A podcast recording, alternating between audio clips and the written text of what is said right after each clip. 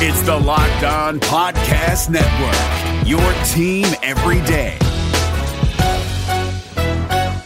Hey guys, Gronk here, calling a 30 second hair huddle. When it comes to tackling hair loss, Hims has you covered. From clinically proven regrowth treatments to thickening shampoo and conditioner. Just go to forhims.com for a free consultation. Then a licensed medical provider can help you with your game plan. If prescribed, Hims ships directly to your door. Get your hair back in the game with Hims. Try today and get a 90 day money back guarantee at forhims.com. Just go to forhims.com slash NFL. That's forhims.com slash NFL. Restrictions apply. See website for full details and important safety information. You are Locked On Packers, your daily Green Bay Packers podcast, part of the Locked On Podcast Network. Your team every day. R E L A X. Relax. We're going to be okay. It is time. It is time. I feel like we can run the table. I really do. You are Locked On Packers, part of the Locked On Podcast Network, your team every day. I am Peter Bukowski, and I cover the Packers for SB Nation. I cover the NFL around the internet, and you can follow me on Twitter at Peter underscore Bukowski. You can follow the podcast on Twitter at Locked On Packers. You can like us on Facebook, where we post all of our episodes. You can subscribe to the podcast on iTunes, on Spotify, on Google Play, because Locked On Packers is the show for fans who know what happened. They want to know why and how. And anytime you want to hit up the Locked On Packers fan hotline, you can do that at 920 341 3775. It is Crossover Wednesday, brought to you by MyBookie.ag. We do have one of the hosts of Locked On Seahawks on the podcast today, and it is going to be a little bit of a different game for Packers fans because there is no Richard Sherman, there is no Earl Thomas, there is no Kam Chancellor, there is no Michael Bennett. A lot of these familiar faces for Packers fans have either moved on or in the case of Earl Thomas, they're hurt, or the Seahawks moved on from them, and that that hasn't materially changed a lot when it comes to what the team is good at. They are still very much a run first team. They are still very much a good passing defense, but they're not quite as good uh, uh, run defense wise and they are down uh, significantly, I would say, from where they were at their peak in terms of their offensive weapons. Will Dissly, the rookie tight end, uh, is is hurt, and so he's not a part of this offense. The days of Golden Tate and Percy Harvin um, are are long gone for the Seahawks. Jermaine Kearse no longer a part of this offense, and Doug Baldwin is hurt. He's playing, but he's hurt, and he said basically, "I'm going to be hurt all." season. And so this game is going to look different um, from, you know, even even just two years ago when the Packers played the Seahawks uh, at Lambeau or last season to open the season. It's, it's going to be different. Things are going to look very different. And that is uh, one of the great reasons why we're actually going to have two shows this week that focus on the Seahawks. ESPN's Mina Kimes who is one of the most prominent Seahawks fans in the sports media and on sports Twitter, is going to be on the show on Thursday. And we're going to push that show a little early. In fact, uh, it may already be out by the time you're listening to this. Uh, the plan is to push it uh, late Wednesday night, potentially right at like the stroke of midnight, um, so that it is there and and people get a chance over the course of Wednesday night into Thursday because the game is Thursday night. To hear that interview, um, we have already recorded it. And so she was awesome, very gracious to come on. Uh, she does a million things at ESPN. So uh, the fact that she made time to do the show was very much appreciated, and she was awesome. So I wanted to give everyone the opportunity to be a part of that and hear it. And um, I had a great time talking to her and hopefully she had a great time doing the show and, and maybe we'll get a chance down the road to do it again before we get to that crossover part of today's episode though there is some a little bit of injury news to go over because the packers announced that a handful of players would not even be making the journey to seattle which i mean obviously rules them out when it comes to uh, the guys that are going to be available for the Green Bay Packers. And just because a player is traveling and is on the injury report doesn't mean that they're a lock to play. It sounds like there's going to be some game time decisions in here with some of these guys, but it does look like Bashaud Breeland has a chance to play. He practiced on Tuesday, and that's a big step forward, but Kevin King is out. Randall Cobb is out. Nick Perry will not make the trip, and Kentrell Brice will not make the trip. So that means we're going to see Raven Greene in all likelihood. It's going to be a heavy Josh Jones game. And then if Bashaud Breeland can play, I expect that it'll be Breeland, Jackson, Jaire Alexander as the three primary corners.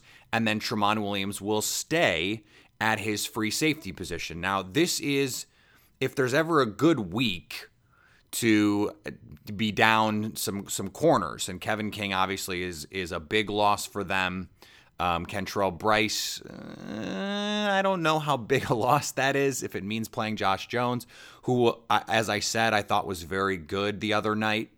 Um, but the Seahawks, beyond Doug Baldwin and Tyler Lockett, they really don't have a lot.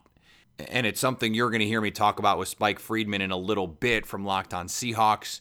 Uh, it's something that I that I chat with Mina Kimes about. You'll hear that interview tomorrow. So they should be able to get by with Bashaud Breeland and Jaire Alexander and Josh Jackson with the other players that they have. I would expect they will use Josh Jones as a spy at times because of his speed. I think that is a smart move.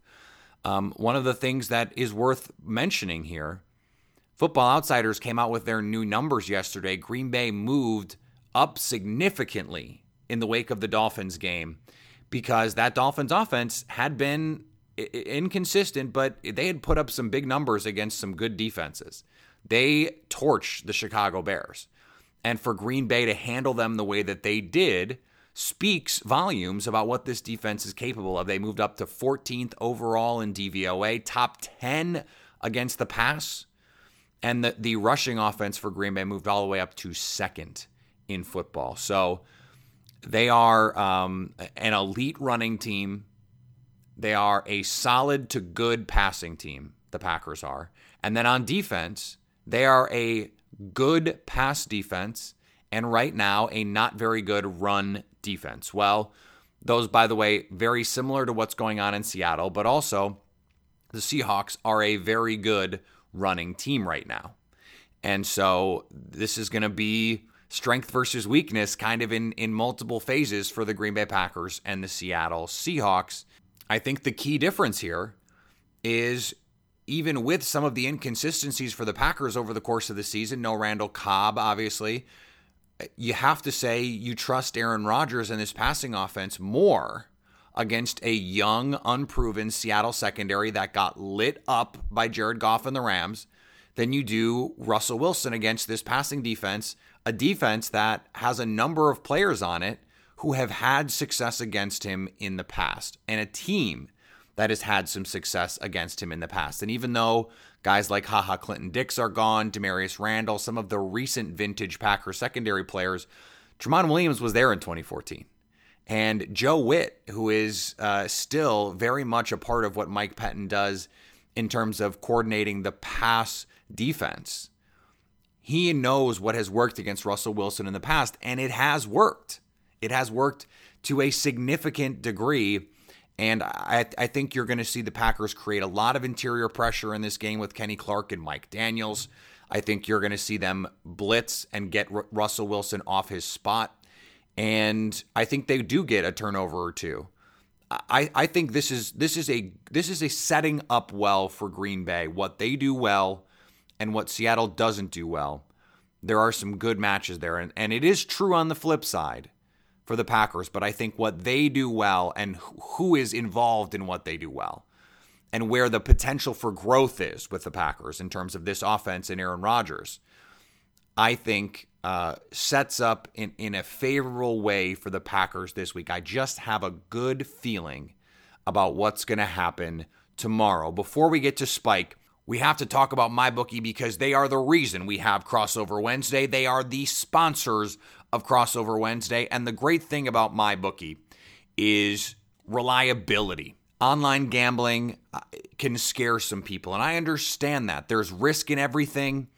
It, it is gambling to start with, but also these online websites. Who can you trust? Well, you can trust MyBookie. They've been in business for years. They have great online reviews, and their mobile site is easy to use. They've also got live in game betting, over unders on fantasy points scored, all sorts of crazy prop bets.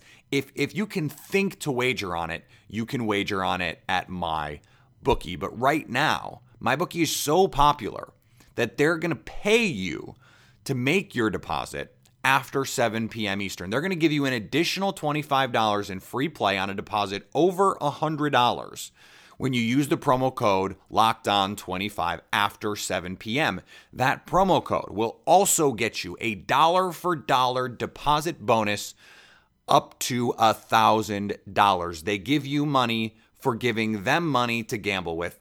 It is a win win for you. And if you deposit after 7 p.m., you'll get an additional $25 in free play with the promo code locked on 25 because at MyBookie, you play, you win, you get paid.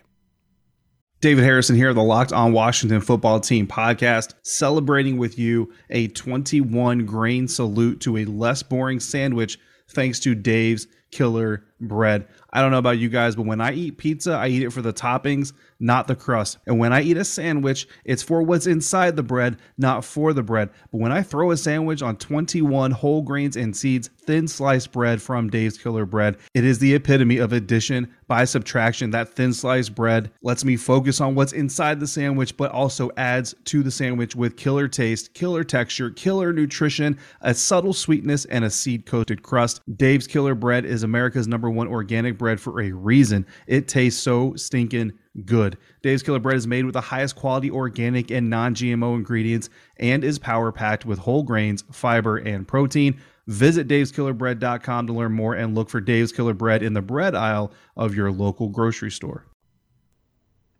And now it is time to get to crossover Wednesday. Locked on Packers and Locked on Seahawks. Our powers combined, just like Captain Planet, Spike Friedman from Locked on Seahawks, Peter Bukowski from Locked on Packers.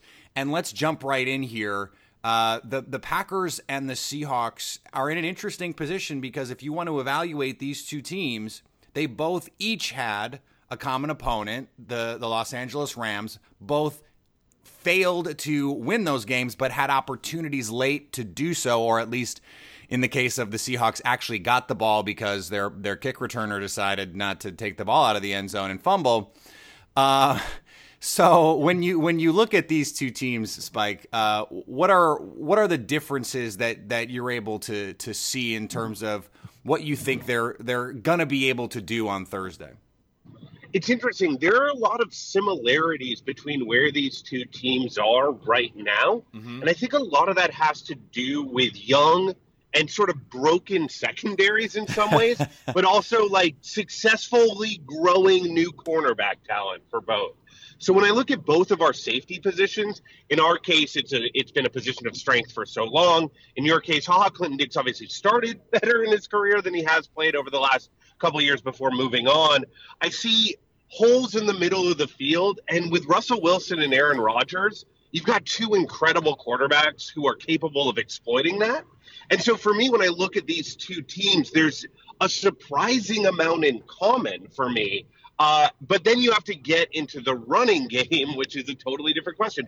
Yeah, and I wanted to talk about that running game because early on, um, you know, this is one of the best running teams in the league, as you mentioned, uh, on a per carry basis, and they're doing it, you know, without Chris Carson, or they were they were doing it without Chris Carson, but with him as well. And Rashad Penny finally showed signs of life against the Rams, which I think was was great to see for for Seahawks fans.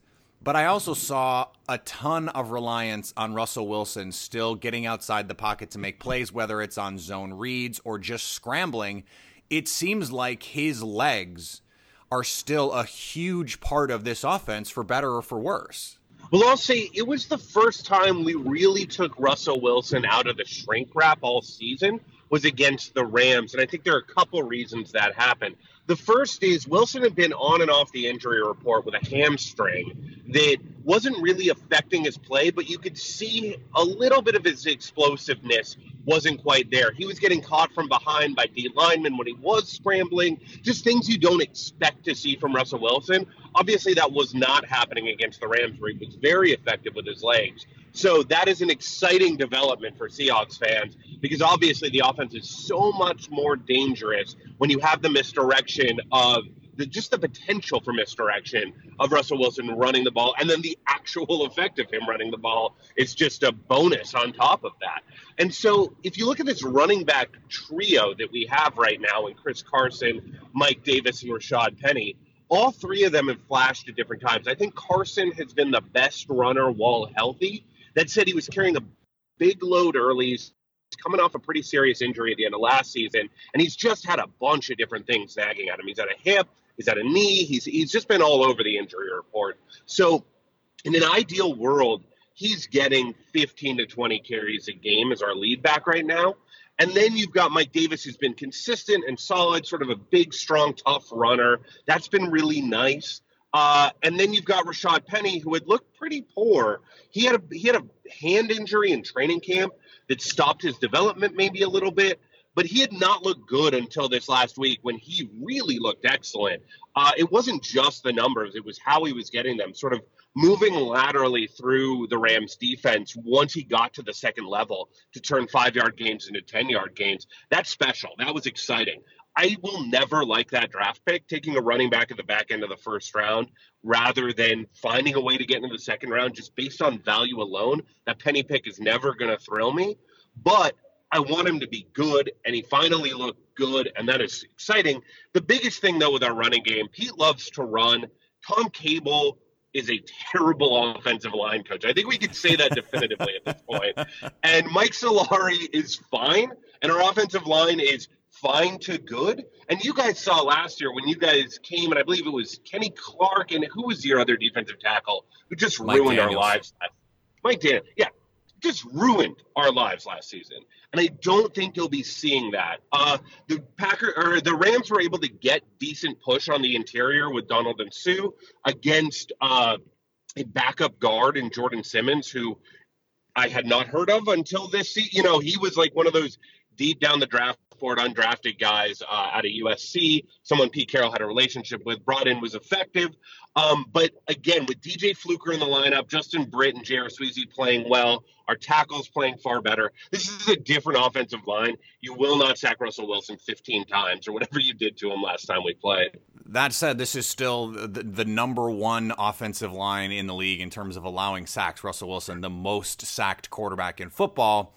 And part of that is because he wants to extend every play, right? He wants to make every play, and this is something that Aaron Rodgers has has had over the course yeah. of his season too, or his career rather, because he wants to hold the ball and they want big plays. They don't want to just make every play; they want every play to be a big play. And one of the things I noticed watching the Seahawks this season is the guy that used to be not just the big play threat, but the go to threat, Doug Baldwin. He hasn't looked healthy all season. And based on what I've seen, it it seems like right now Seattle's most reliable and and most explosive pass catcher is not Doug Baldwin, it's Tyler Lockett. Yeah, absolutely. Baldwin's been dealing with a knee injury. He picked it up before training camp and was talking about the fact that he might not be better than 85% all year. Then he took another injury on top of that that he had to work his way back from. Just is not 100%. It's been great to have him back in the lineup because even 85% of Doug Baldwin is a reliable target for Russell Wilson. It's just there on third down. And Lord knows, something something you'll notice with the Seahawks offense is they're not playing for explosives the way the Packers do or the way they used to under Darrell Bevell. They're playing to get to third and manageable and then convert, which is a very dangerous game to play. Even if you're stick, even if you're in third and second, third and uh, third and two, third and three, because you're frequently passing from those situations, you're finding that like teams are pinning their ears back and getting to Russell Wilson on third down. That's what the Rams were able to do. I believe all of their sacks came on third and like but between two and six, so it isn't even third and long.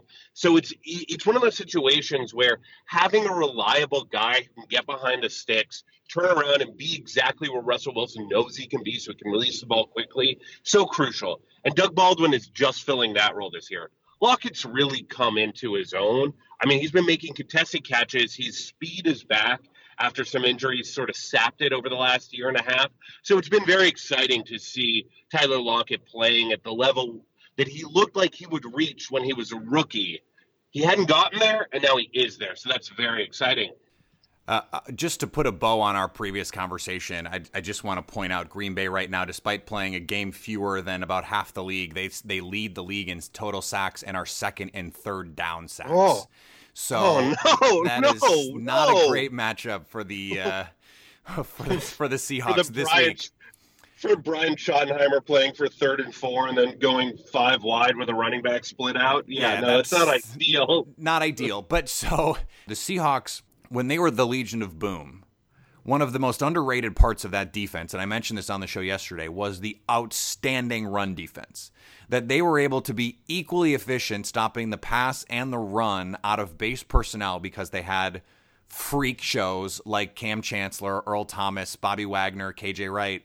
Eh, That that was part of what made them so tough. This year, um, they are a below average run defense by DVOA. And the last two weeks, Melvin Gordon and Todd Gurley have absolutely gashed this run defense. If the Packers give Aaron Jones 15, 18 carries, can Seattle stop him?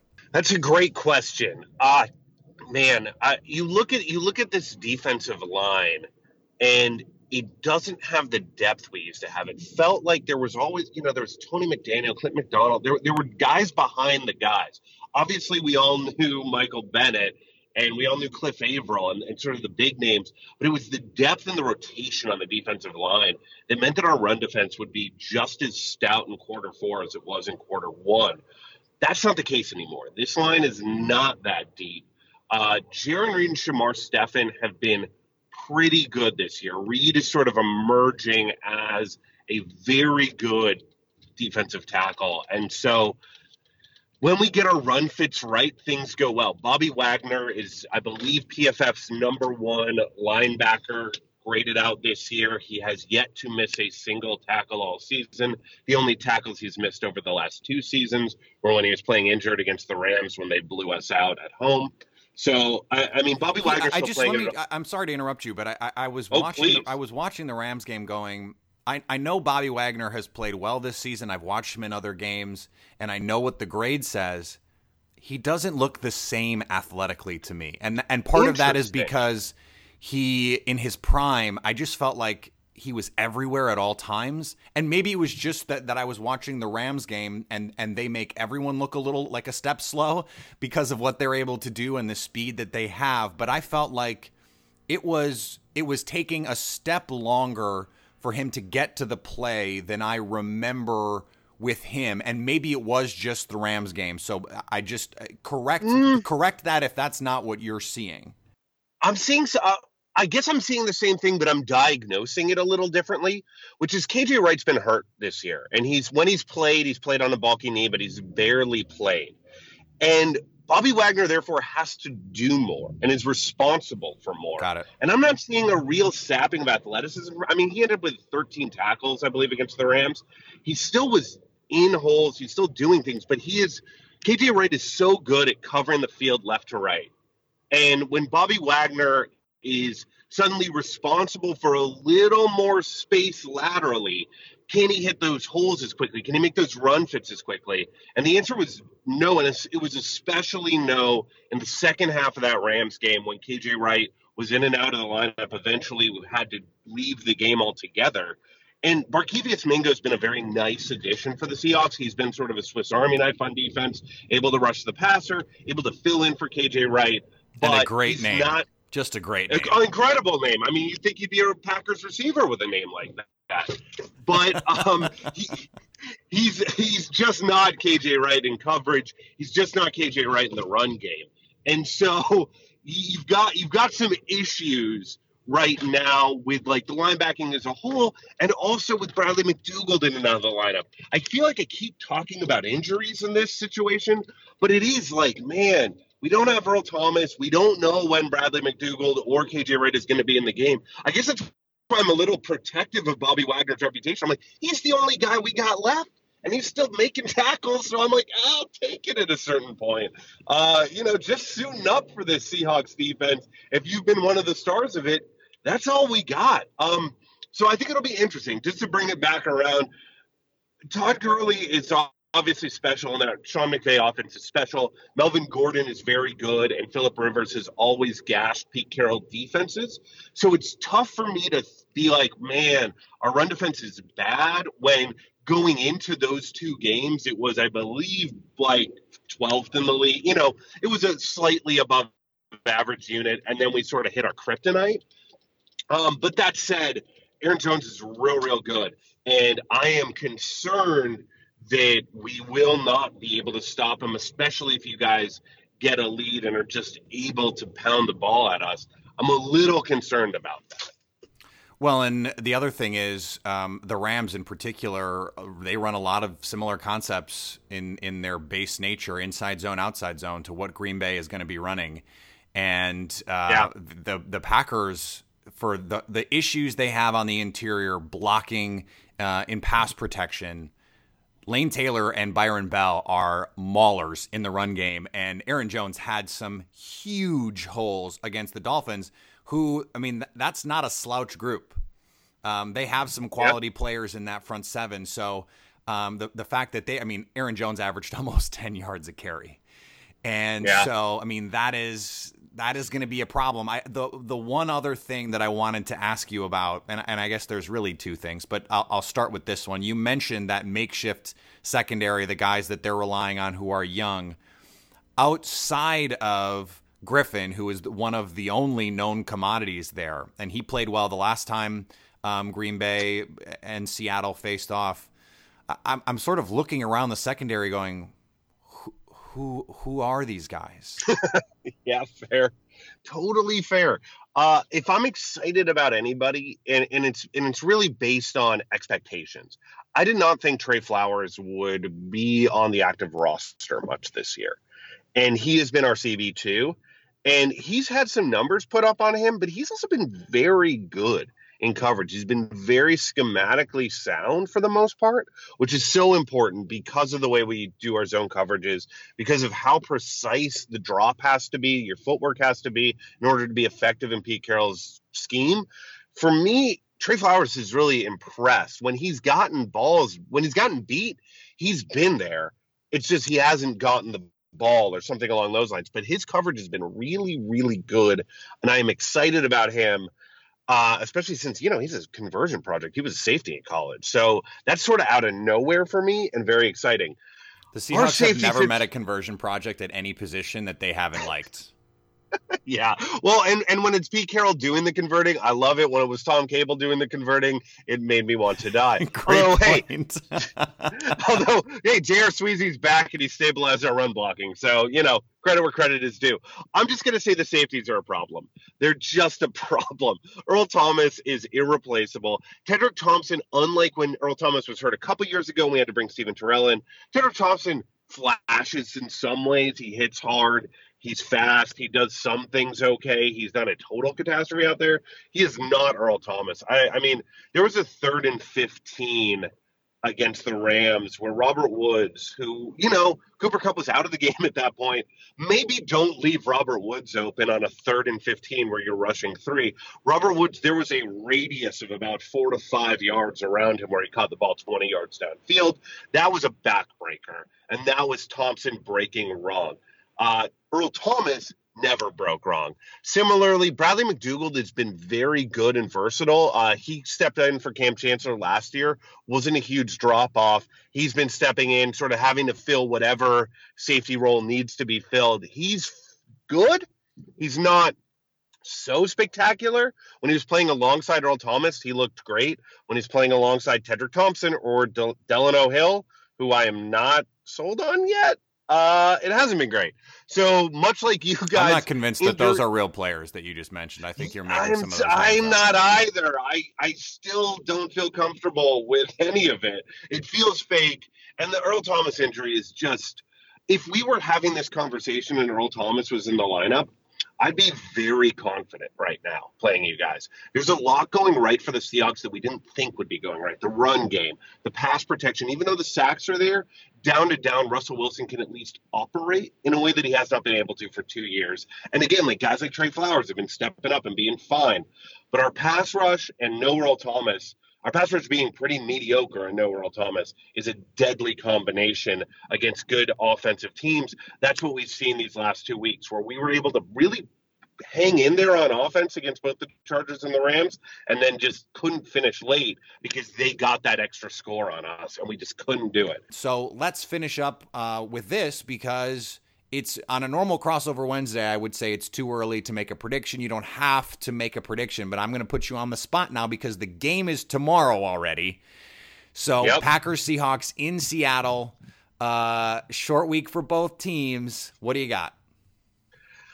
So I, I just I wouldn't be confident against, but again, you're saying Aaron Rodgers is not a hundred percent there, so that gives us a chance. And short rest at home so I think this is going to be a classic Packers Seahawks weird close one. And I think the Seahawks are going to take it. I, now, mind you, this game is crucial. The winner of this game is in the catbird seat for that second NFC wildcard game, spot. The loser is in bad, bad shape in terms of the playoffs this year. I think the Seahawks are going to take it, and I think the score is going to be weird. Let's go 26 22. I don't know how we get there, but 26 22 Seahawks. How are you picking this one? It's really interesting because I had a very similar number in mind. And I have I have 27 24, but I just yeah. I just have a gut feeling about this game. And I think either Mason Crosby makes a field goal late to win it or the Seahawks miss a field goal late that would tie it and send it to overtime, which would absolutely frighten every Packers fan ever if this game went to overtime. Uh, because overtime has not been kind to the Packers and the Seahawks from Packers fans' perspectives. Uh, so that is. I'm I'm old, I'm old enough to remember when that wasn't the case. I'm old enough to remember the other side of that coin, if you will. Sure, uh, sure. I was uh, I was at we want the ball and we're going to score. I just I just want to I just want to put that out there. I talked to Matt Hasselbeck about it a couple weeks ago. Oh, um, but but to the to that point, um, it is going to be a close game. I think it's going to be a good game. I think both yeah. teams are going to be able to run the ball, so that's why it's a little bit lower scoring than than maybe I would otherwise pick. But I, I think a late field goal, I think the Packers are able um, to squeeze this one out, and and uh, I, it, that's mo- that's more just because I have more faith in Aaron Rodgers against the Seahawks defense than Russell Wilson against the Packers defense, even banged up, and and that's a weird thing to say for me. No, it, uh, in it the last sense. five years I, of of these games. yes, it makes sense. I do just want to throw out a huge edge the Seahawks have. If you're gonna draft a punter in the fifth round, make sure it's Michael Dickson. make sure it's Michael Dickson. I just want to say that look, you guys got a good punter in the fifth round, but we got a gener we got the LeBron James of punting. I try to say it every week, LeBron James of punting. Michael Dickson. you know, if there's if the edge is that small, that level of punting is going to maybe matter. So just throwing that out there. Just The LeBron James of punting. I love it. I love it. That yep. this is what this is what our listeners come here for. This is why we have crossover Wednesday. Locked on Seahawks, locked on Packers. That's Spike Friedman. I'm Peter Bukowski. This was fun, man. Hope hope we get to do it again in the playoffs. Absolutely, absolutely. Thanks so much, Peter. Hey, listen up, FanDuel fantasy players. Your day is about to get 20% better.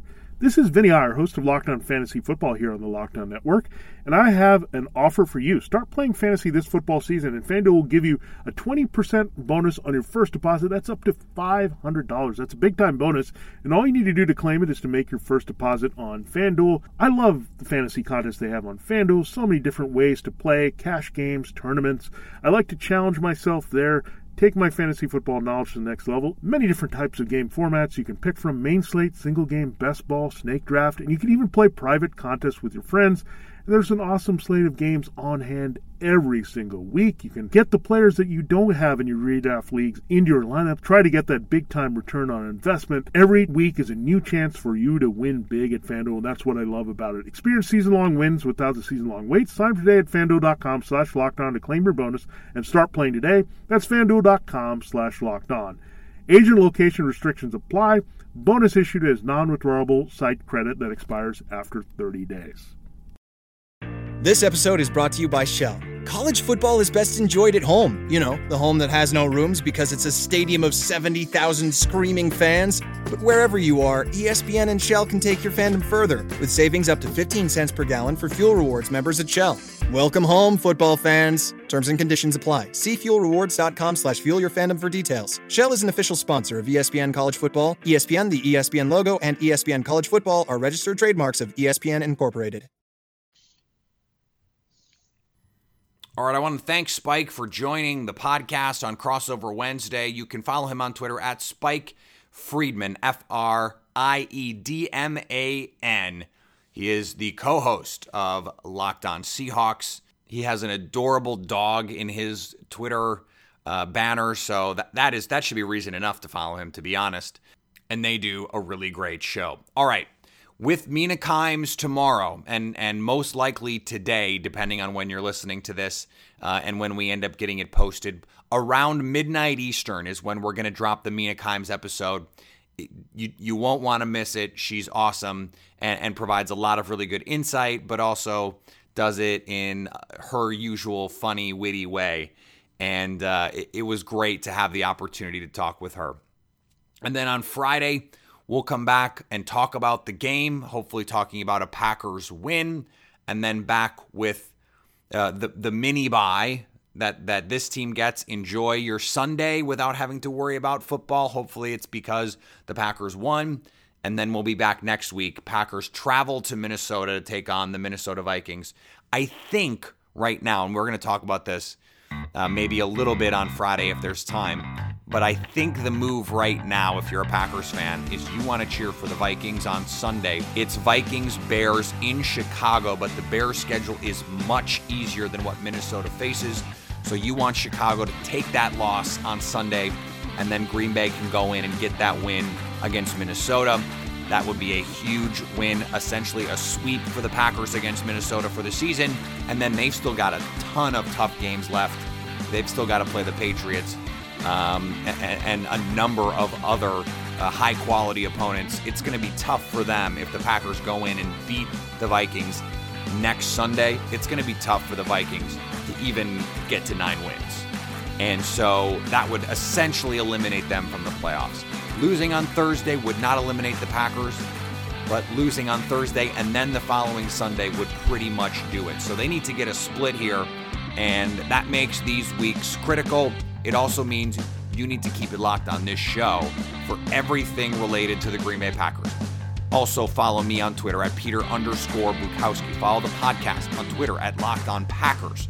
Like us on Facebook. Subscribe to the show. Leave a review, preferably with five stars and something nice. Also, anytime you want to hit up the Locked On Packers fan hotline, please do that at 920 341 3775 so that you can stay locked on Packers.